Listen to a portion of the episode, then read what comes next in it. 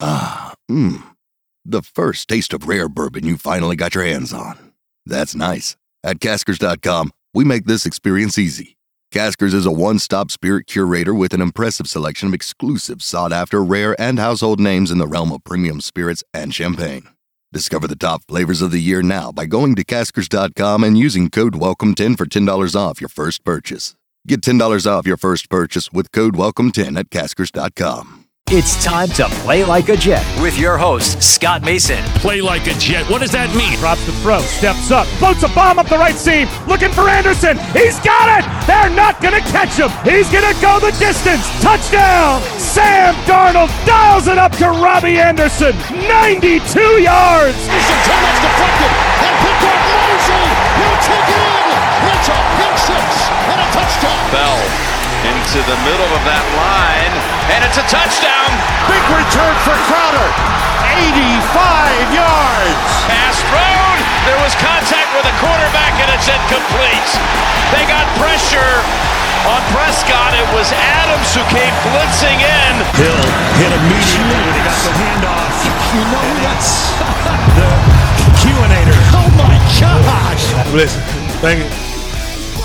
From the TOJ Digital Studios, this is Play Like a Jet. My name is Scott Mason. You can follow me on Twitter at Play Like a Jet One, and it's time for Chronicles of Nania and part three of the Sam Darnold project with the man that the Chronicles of Nania is named after. He is the resident stat nerd over at TurnOnTheJets.com, Gang Green Nation, Elite Sports New York, and JetsInsider.com with the very big deal Chris Nibley. He is, of course, Mr. Michael Nania. Michael, what's going on, sir? I'm doing great. Looking forward to talking some more Darnold. I've been going through some other quarterbacks as well. I did Jimmy Garoppolo, Patrick Mahomes, so getting a lot more perspective uh, with the grading system, what a good score looks like, what a bad score looks like. So uh, it's been really interesting. So to come back, uh, circle back to this, talk some more Darnold is uh, going to be a lot of fun. It's always great to talk about Sam. He is a uh, he's our greatest hope we've had in a long time, and I definitely think he's going to fulfill all that potential, but a lot of ups and downs so far. So he's uh, a really fun guy to talk about just because of uh, everything that has gone into his career uh, and the roller coaster ride it's been so far. And we are going to talk about the comparison of Sam Darnold to some of those other quarterbacks at the end of the series. So once you get an idea of what Sam Darnold has done through the 26 games and you are completely familiar with Michael's criteria, it'll be easier for you to understand the comparisons. So when we get to the end of this project, you'll hear the comparisons between Darnold, Garoppolo, Patrick Mahomes, and maybe a couple of others. Who knows? We'll see where this whole crazy roller coaster ride takes us. It reminds me a little bit of the movie Old School when he's talking about what he's going to do the next day, Will Ferrell, and he says, eh, we might go to Home Depot. We'll see how crazy the day gets. I don't know. We'll have to see how it goes. And that's kind of how it's going to be here on the podcast. We could get wild and crazy. You just never know with two wild and crazy guys like myself and Michael. But, Michael, for now, let's not get wild and crazy just yet. Let's stick with Sam Darnold and we'll move to week number seven against the Minnesota Vikings because in part one, we did weeks one through three of the 2018 season. In part two, we did four through six, and now we are at game number seven. And this is what a lot of people thought would be the Kirk Cousins revenge game. In other words, the Jets trying to get the revenge on Kirk Cousins for spurning them. If you recall, the Jets tried to give Kirk Cousins a three year, $90 million fully guaranteed deal. Instead, he took a little less money to go to the Minnesota Vikings because he felt that they were ready to win right now. And because they were closer to the roots that Kirk Cousins had built in the Midwest, specifically Michigan. If you remember, Cousins went to college at Michigan State. And this turned out to be the Kirk Cousins revenge game, all right, but the revenge was gotten by Kirk Cousins, although honestly, I'm not really sure what the revenge would be for. The Jets helped him drive up the price for Minnesota. So, if anything, this was Kirk Cousins just proving that Minnesota was right to invest some money into him. He didn't have an amazing game or anything like that, but he definitely played well enough for the Vikings to win, and they sure did. 37 17, the final score in this one. But this isn't a podcast about Kirk Cousins, Michael. This is a podcast about Sam Darnold. So let's talk a little bit about what he did in this particular game. And I thought this was interesting. Two of the weaker games that Sam Darnold had were against the Miami Dolphins, that game in week number two, and the Jaguars in week number four. And this game mirrored that in terms of the ratio between positive and negative plays because in this game he had 19 positive plays to 21 negative plays. The Dolphins game it was 19 to 17 and the Jaguars it was 18 to 19. So very similar, almost a 1 to 1 ratio. And he gave him an overall score of 43, which isn't that terrible because of the fact that he had some really nice plays in this game. Even though overall he wasn't that good, the really nice plays bounced it out a little bit and made it so it was just a little bit below average rather than a disastrous grade like the game against the Cleveland Browns. Yeah, this was a really interesting game for Darnold. The receivers did not help him out a lot in this one. Eric, I think Eric Tomlinson had a wide open drop that should have been a first down while the Jets were driving in the second half.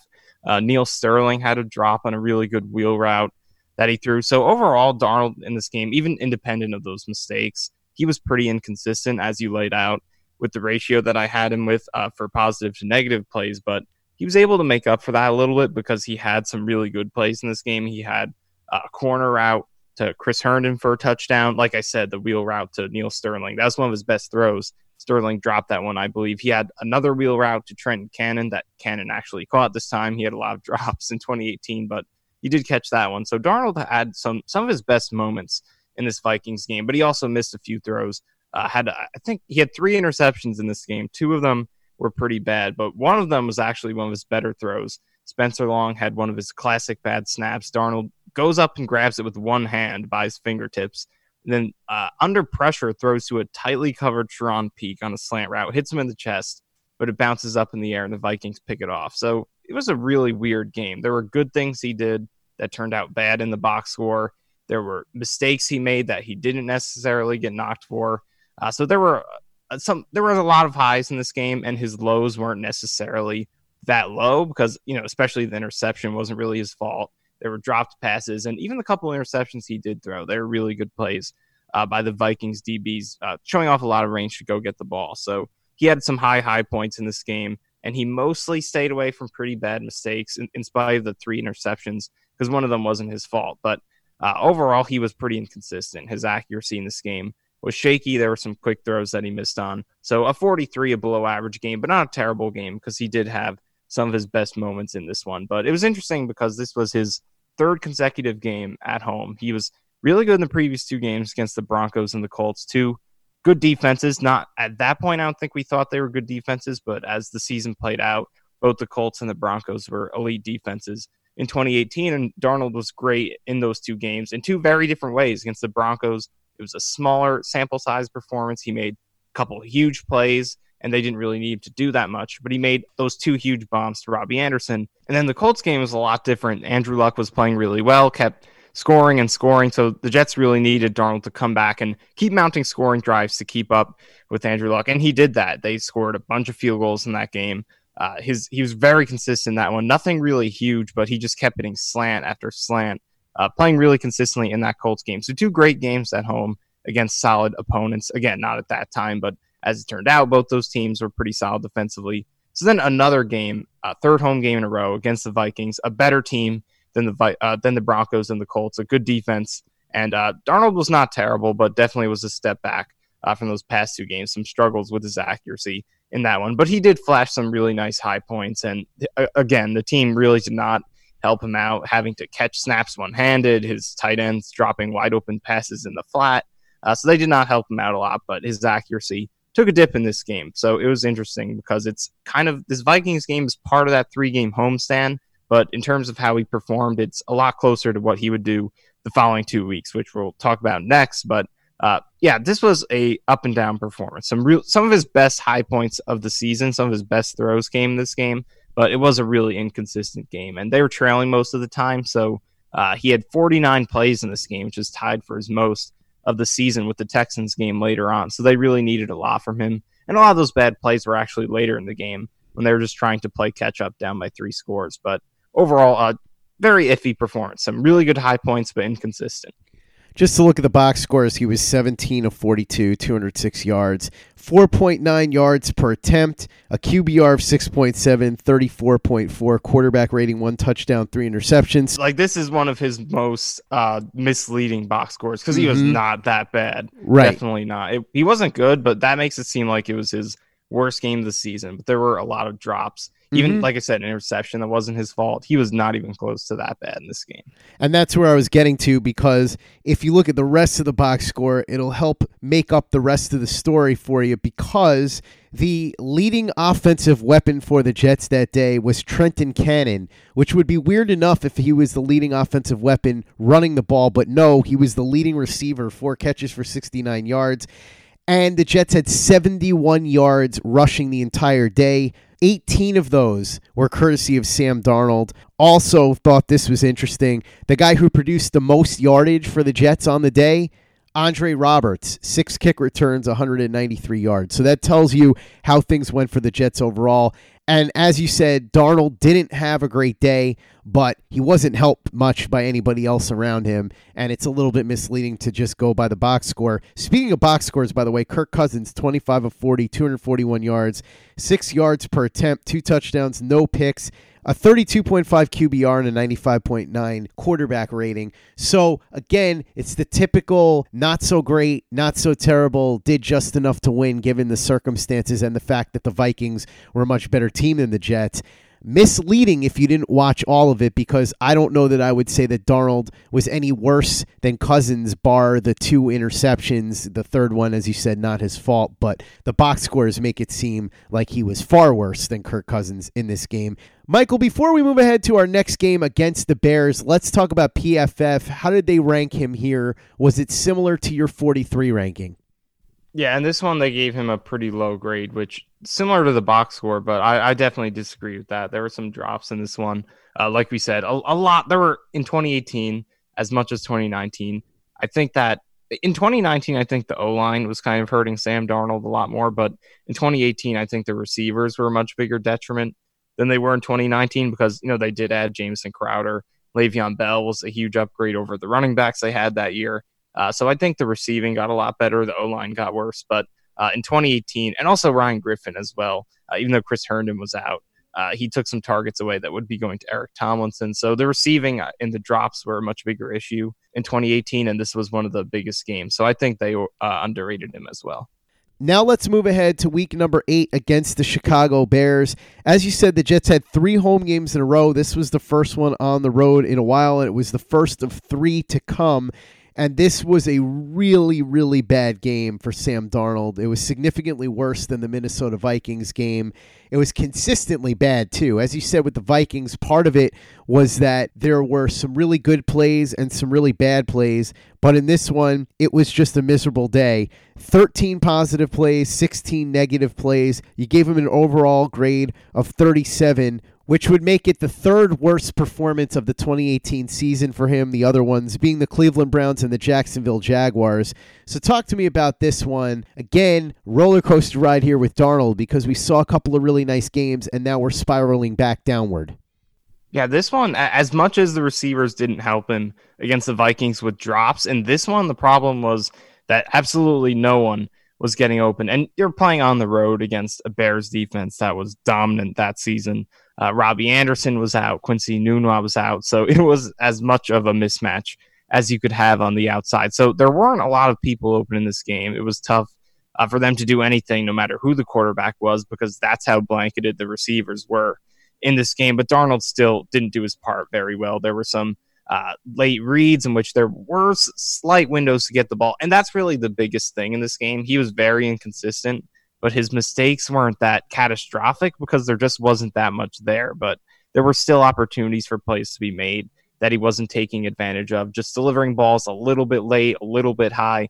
And again, like I said, the windows were so tight in this game. They were open for such small periods of time that you almost had to be perfect to get anything done. But uh, he wasn't close to that. He was really inconsistent in this game, but he did have a couple nice throws in this game to Deontay Burnett later on. He had uh, for the second straight week, actually hit Chris Herndon on a corner route for a touchdown. So this was really the beginning of that connection with Chris Herndon. You start to see Herndon Uh, this was his third straight game, I believe. Yeah, third straight game to a touchdown for him. So you really started to see that connection start to blossom a little bit. But really, the overall theme for Darnold in this game, he didn't do anything awful just because there.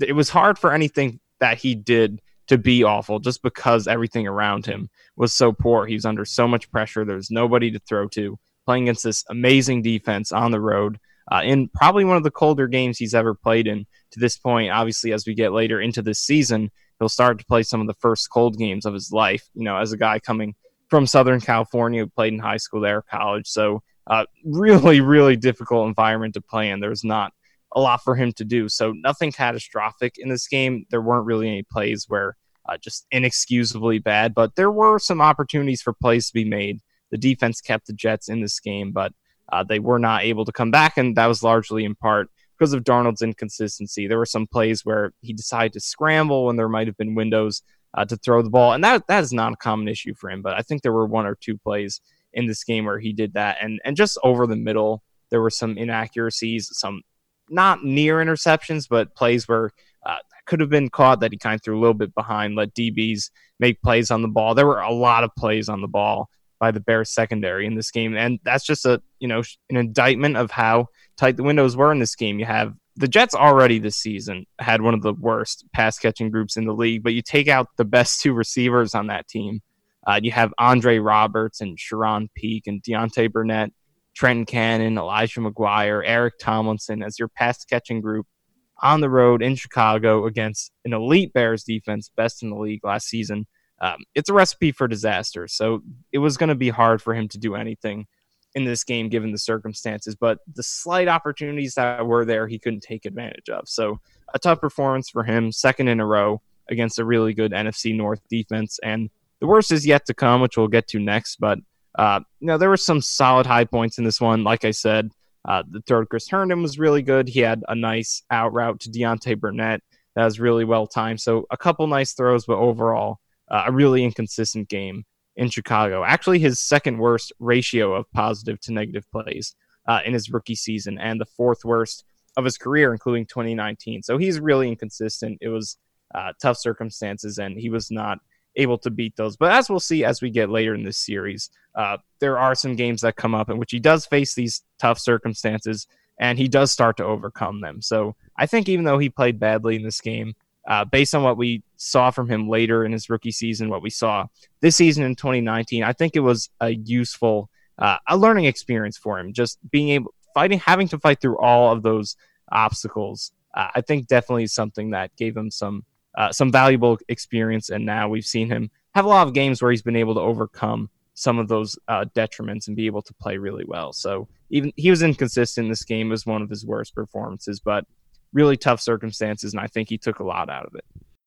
I remember Deontay Burnett doing really well in this game, and afterwards, a lot of people were questioning why Todd Bowles wasn't making more use of him and saying that this was another example of Todd Bowles being incompetent. Of course, we then saw the current regime cut Deontay Burnett outright, so maybe it wasn't all Todd Bowles' fault, although for a fleeting moment here, we did see some nice things from Burnett. I also seem to remember Sam Darnold having some mechanical issues again, some problems with his footwork. Did that show up when when you rewatch this?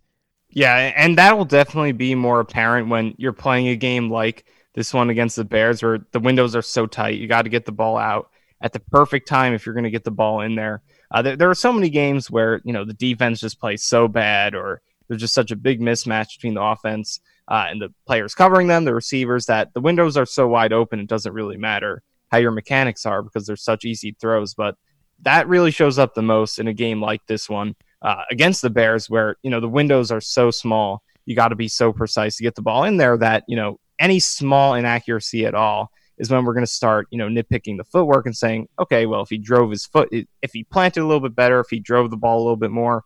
Uh, took a little bit more time to set himself. Then he could have gotten the, you know, just a couple inches that he would need uh, to complete a ball. So especially, uh, you know, really over the middle and outside, uh, and that kind of seven, I'd say seven to twelve yard range that's where most of the throws were in this game. Definitely a lot of misses against really tight coverage. And, and that's something he's got to get better at because, again, like I said, as great as the Bears played in this game, there are opportunities there if you if he did have better footwork, if he was more accurate. The Jets could have moved the ball enough not to, you know, explode offensively because there were so many limiting factors, but, you know, just to play well enough to win this game. The defense played pretty well, gave them a chance. Mitch Trubisky was really not that much better than Sam Darnold, uh, regardless of what the numbers say. But uh, in a game like this where the coverage is so tight, that's when footwork really gets magnified. That's when uh, you got to be precise to hit these throws. And, you know, even on throws that are completed, even though uh, they get completed because the windows are so, are so wide open, you want to have the best footwork possible to just maximize yards after catch, uh, give the receiver the best opportunity to catch the ball, make it as, as easy as possible. So you can always criticize it, but it's going to get magnified when the windows are tight. And good footwork is the difference between a completion and an incompletion. And uh, this game is an example of that. And the next game as well, which we're going to get into. But uh, yeah, the Bears game definitely the story. That one extreme mismatch with the uh, with the Jets receivers on the outside versus a great defense, tight windows, and Darnold was not able to hit the, uh, to fit the ball into those windows. And a perfect example of how a quarterback cannot be all that good, but still look a lot better on the stat sheet. Because from what I remember, Trubisky was missing a lot of throws, but made a lot of plays with his legs. Funny enough, Sam Darnold didn't make nearly as many plays with his legs, but this should tell you how poor the Jets' running attack was. Isaiah Crowell, the Jets' leading rusher, 25 yards. Second leading rusher, Sam Darnold with 22. So Sam Darnold was almost the Jets' leading rusher for the day with 22 yards on the ground. And that is something obviously they have to work on in 2020 because it wasn't all that much better in 2019. Before we move ahead, Michael, let's talk about PFF. How close did they come to your grade on this one? Yeah, so these last two games are kind of questionable uh, from PFF. So they gave them a 45 against the Vikings, uh, 60 uh, actually overall uh, that was just passing grade, but overall grade 47 against the Vikings, 60.2 against the Bears. So uh, I think this is a little high for the Bears game. I know that uh, the circumstances were tough, but he he was just really inaccurate in this game. And the Vikings game is too low because uh, he made a lot of really good plays in that game. Uh, he had uh, the two interceptions weren't good, but overall he did make uh, I think more more big plays and he did big mistakes, even though he's inconsistent. So uh, I think they're a little bit too far in these games. Obviously, I had the Vikings better. They had I, I had the Vikings better. They have the Bears substantially better than the Vikings. So flip flopped uh, from mine. But yeah, I definitely disagreed this year. I think if they flipped them around, it'd make a little more sense because 60 is a slightly below average grade for a quarterback, and 47 is pretty bad. So I'd flip them around. So uh, yeah, we came out on the opposite with these two games. While sports can bring us so much joy, it can also bring us a lot of unwanted stress, and that stress can make it difficult to concentrate, relax, and get decent sleep.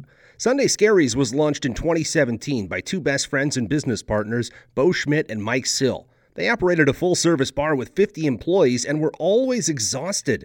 They tried all kinds of products, but they didn't work. Then they started experimenting with CBD. They loved the effects and regained control of their days and nights, but they wanted better CBD products. So, what they did for themselves was specially formulate CBD gummies with vitamins D3 and B12 that were super consumable, easy to take on the go, and effective. Long story short, their specially formulated CBD products and vitamins helped relieve the overwhelming angst they felt on a daily basis. So in July 2017, they named the company Sunday Scaries and began sharing their products with friends and launched their online store at sundayscaries.com.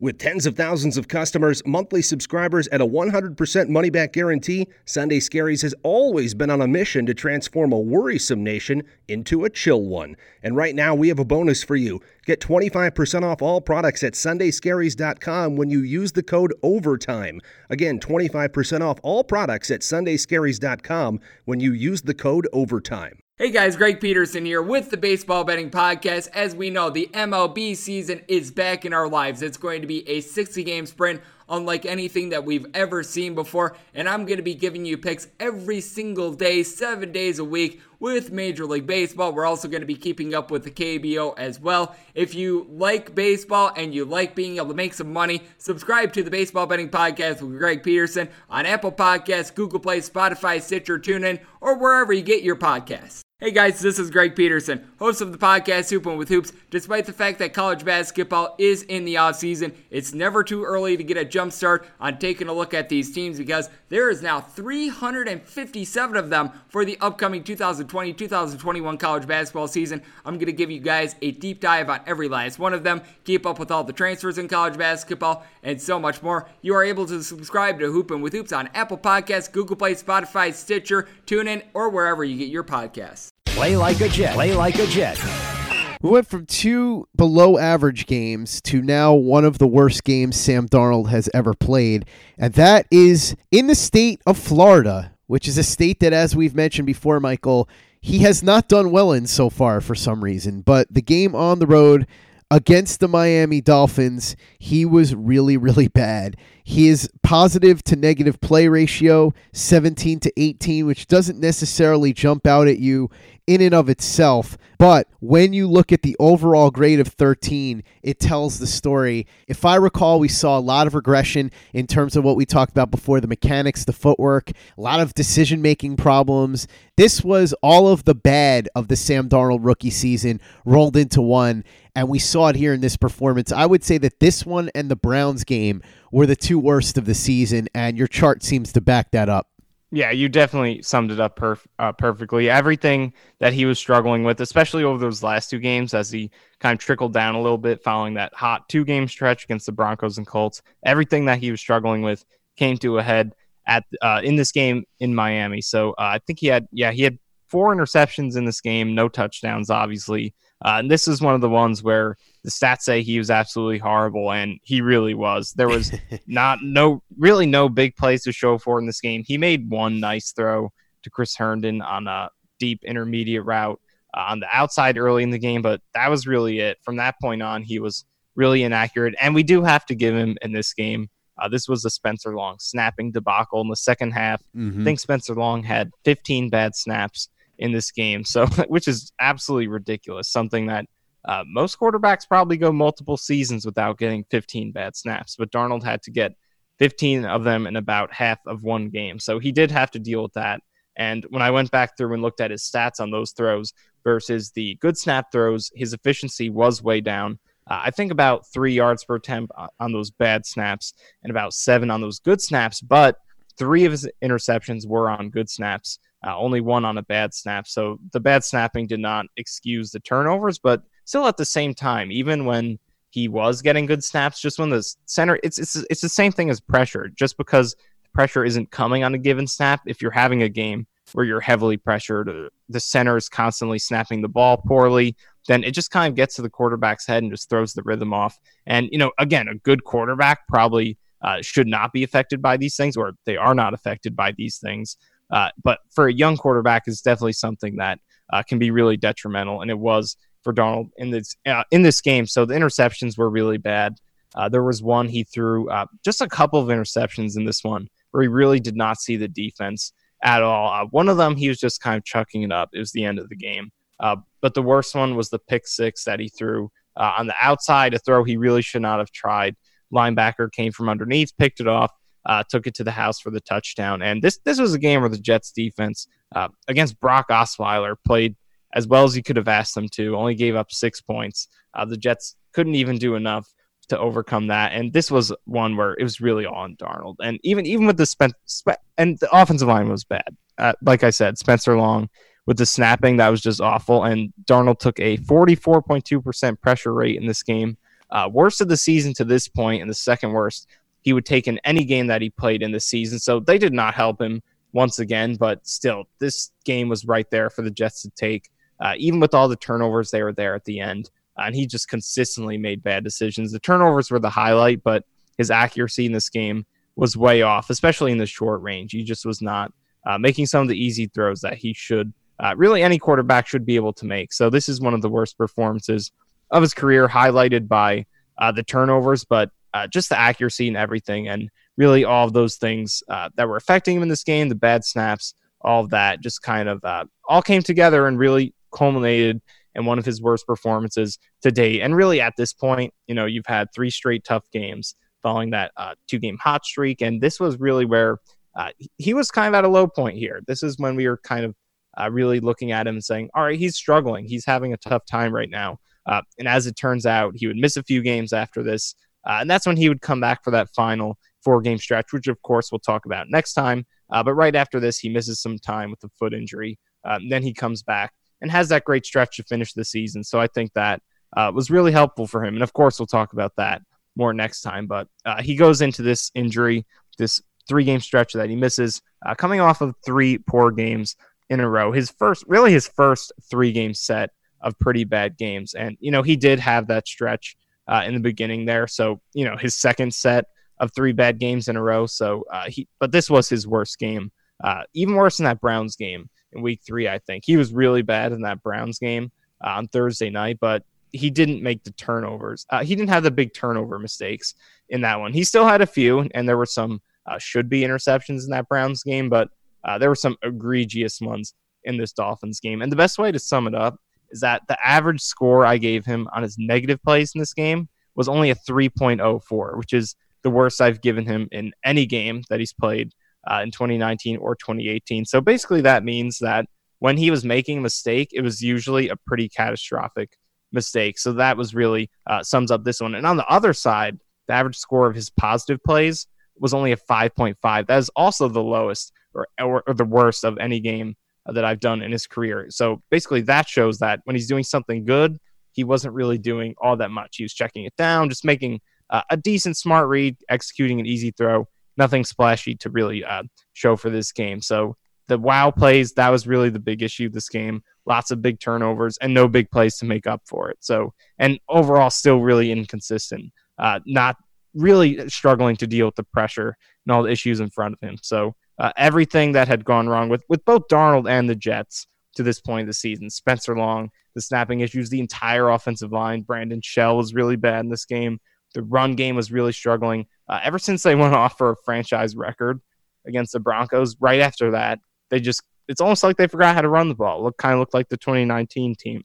Uh, really struggled in the run game after that. And, you know, they kind of were terrible in the run game every single game other than that Broncos game. But uh, everything that the Jets were doing, uh, failing to support Sam Darnold, uh, the pressure, the center with the snapping issues, and then Darnold's own personal issues, the footwork, the turnovers kind of mounting a little bit, uh, and just struggling to mitigate the issues in front of him. All that came together for his the worst performance of his rookie season against Miami.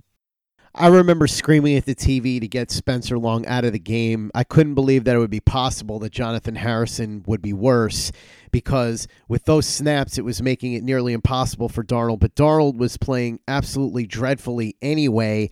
And then, as you said, the rushing game not so good. They were better than they were the week before against the Bears. Crowell, 13 carries for 49 yards, which was a bit of an improvement, but still wasn't going to get the job done.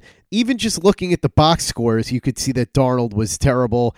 And as you said, this is one of those where the box score matches the actual result because he was 21 of 39, 229 yards, 5.9 yards per attempt, four interceptions, 11.8 QBR, and a 31.8 quarterback rating. And just to emphasize exactly how bad Sam Darnold was, Brock Osweiler was bad in this game. He was bad, but he was good enough that the Dolphins were able to get the win in this game and you were sitting there at a certain point thinking to yourself, man, if only Sam Darnold could be as good as Brock Osweiler in this game, the Jets could steal this one because the final was 13 to 6. Neither team could get out of their own way and score points. If Darnold had just not made the kind of mistakes that he made, the Jets easily could have won this one. And that goes to the point of what you were saying before, Michael. Sam Darnold, for the most part, has not been a quarterback that's cost the Jets games. He's not necessarily risen to the challenge of taking the offense on his shoulders, but when things are going well, he's fine. When things are going poorly, he goes with them. Rarely has he been the difference in terms of losing them games, but this is an example of a game that he absolutely did lose for them. Yeah, absolutely. And the turnovers were the big thing because Brock Osweiler, uh, Brock Osweiler was terrible in this game, but he did not have four picks. And Darnold also had another throw in this game that should have been intercepted. So uh, those were some big mistakes. And uh, when he was not really being too aggressive, just kind of checking the ball down, you know, he did all right. He had a couple decent stretches uh, where he went, you know, five, six plays, just completing some healthy dump offs. And that's all the Jets really needed in this game, but the pressure was just too much. And like I said, it was his second or highest pressure rate uh, on the season to date. You throw in the bad snaps, uh, just a perfect storm of terrible things for a rookie quarterback to have to deal with. Now, obviously, eventually, you'd like to see him be able to overcome those things and lift the team up when he has to deal with them. And he did do a better job the next four games right after this, and then this season uh, in 2019, a much better job in those high pressure games. So really, this game and the Bears game, and during the Vikings game as well, three games where he really struggled under a lot of pressure, needed to overcome a lot of things, and just gradually did a worse job each week overcoming those obstacles. But he comes back afterwards and, and does a really much better job of kind of figuring out how to overcome some of the things in front of him. You know, when the, these things are happening, when the offensive line struggles, when you don't have good receivers, when your running backs are dropping passes out of the backfield, it's going to limit the ceiling of the offense. You can't be the best in the league. You can't score 30 points, but as a quarterback, you could still uh, do your part to try to overcome that. Just, you know, make good throws under pressure. Don't make big mistakes. Get rid of the ball. You know, scramble, pick up one or two yards instead of taking a sack. Uh, just little things to keep your team in the game, uh, keep them from getting just completely sunk by turnovers. But in this game, turnovers were an issue. And and really with Darnold though, you look at it's this game in 2018, the Dolphins game. Uh, in 2019, it was the Patriots game on Monday night. Kind of loaded up a good chunk of his turnovers in one game. But other than that, hasn't really had too many of these games, which I guess is good. But still, even what going forward, even one game like this Dolphins game in terms of the turnovers, uh, like the Patriots game, even one of those in a season uh, is too much. You definitely don't want to have. Uh, just because you look at how how often quarterbacks turn the ball over now in this league, most starting quarterbacks don't even throw 10 interceptions now. It just keeps going down and down, fewer turnovers every single year. So a four interception game like this one against the Dolphins, like he had against the Patriots, uh, those can't happen. You really cannot afford to have any of those going forward. So hopefully this is a, a thing of the past. Uh, obviously, we said that after 2018. Turns out he did have another big one against the Patriots. But this is the thing he's got to kind of uh, kind of cut down on, obviously. And you know, overall, he does not. Uh, he did get better turnovers a little bit this season uh, in terms of the interceptions, especially after that start to the season. But uh, you just like to not see these games where he divulges into throwing a lot of interceptions. And the Patriots game too, the pressure was terrible in that game. But you know, like we said, he does improve with the pressure after this. But this Dolphins game was uh, definitely his worst game of the rookie season to that point uh, and uh, at least based on my grades and my own opinion, his second worst game uh, of his career. But he comes back and definitely looks like, uh, clearly seems like a guy who has learned a lot from specifically what happened in this Dolphins game uh, when he does return for the final quarter. No interceptions for Osweiler in this game, but he just didn't do anything. Completed 15 passes right, for right. 139 yards, mostly checkdowns, nothing special, but this is the kind of performance that, as useless and bad as it is, had Darnold replicated it, the Jets may have won. And I think that is where you look at this and realize how disastrous a performance it is. It kind of reminds me a little bit of Sanchez in 2009 against the Buffalo Bills, throwing five interceptions in a game where the Jets should have walked to victory because the Bills were so bad. And basically, the only thing that the Bills did all day was one touchdown pass from Ryan Fitzpatrick to Lee Evans, but that turned out to be all they needed to take the game to overtime and win it. In this case, there was no overtime. It was just two terrible teams doing very little. And because Darnold gave the ball up so many times, the Dolphins were able to do just enough to win, despite the fact that Brock Osweiler did next to nothing. The only silver lining in this game, though, Michael, is the fact that, as you said, we see a connection growing between him and Christopher Herndon. A really nice pass to Herndon at one point, four catches for 62 yards for him. So he's starting to develop into what would become one of Sam Darnold's favorite targets down the stretch, as we're going to see when we resume this series next week and we start talking about what happened when Sam Darnold came back from the injury. At this point, a lot of people were getting nervous about Darnold. And so, in some ways, even though it was disappointing to see him sitting, there was a sigh of relief that he was going to get a break because I think a lot of people realized that it might be in his best interest to take a break at this point. Yeah, definitely. It was the like you said, the, the, struggles were really mounting. The run game getting worse. Injuries were piling up. Uh, piling up. They could not get a game with all the receivers healthy, and you know the receivers were struggling as it is. Quincy Enunwa was clearly not himself throughout the season. Terrelle Pryor was so bad that he got cut, even uh, with as many injuries and struggles they were dealing with on offense. Spencer Long forgot how to snap the ball, and and we keep talking about Spencer Long, but the whole offensive line was really bad. I mentioned Shell struggled a lot. Brian Winters struggled, uh, but uh, really for Sam Darnold going forward, he's got to figure out that one state all the way down south. Uh, he's played uh, four games there now in uh, two years. Uh, one against Jacksonville, one against Miami, both this year and last. And he struggled in all of those games, so he's got to figure out how to play there. The Jets go there every single season. They go to Jacksonville every now and then. He's got to figure out how to play in Florida. So that's one of the big keys for him going forward. If we take out those games, he's uh, a pretty decent quarterback, both this season and last season. But uh, that he's got to figure out the Sunshine State. It's a big key.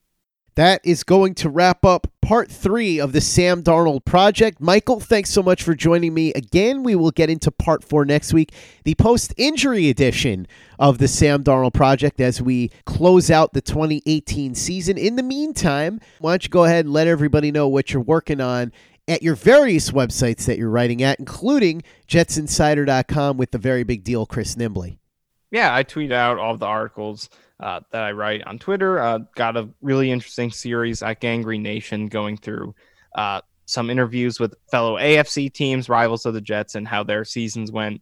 Uh, writers with those blogs, so that's been really interesting.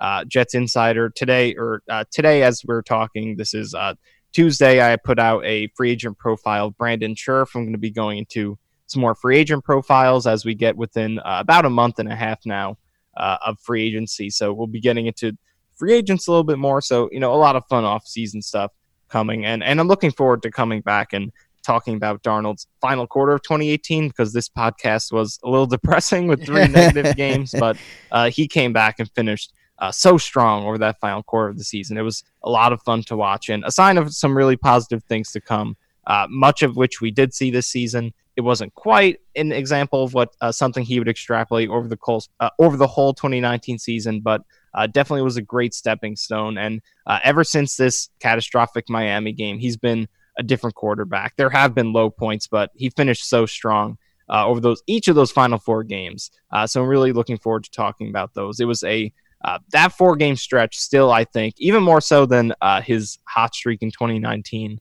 I think that four game stretch in his rookie season is the best example of what Darnold can be at his best in this league. So I'm really looking forward to talk about those.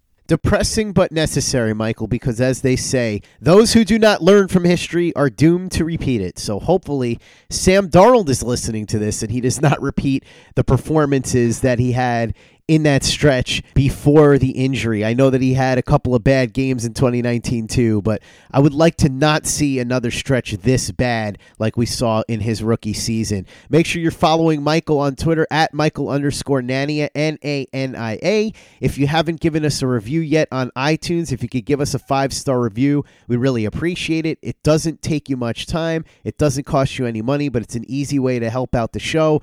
So if you enjoy what we're doing, if you go ahead and do that, we'd be grateful. And for the latest and greatest in New York Jets podcasts, you know where to go. That's Turn on the Jets Digital and turnonthejets.com.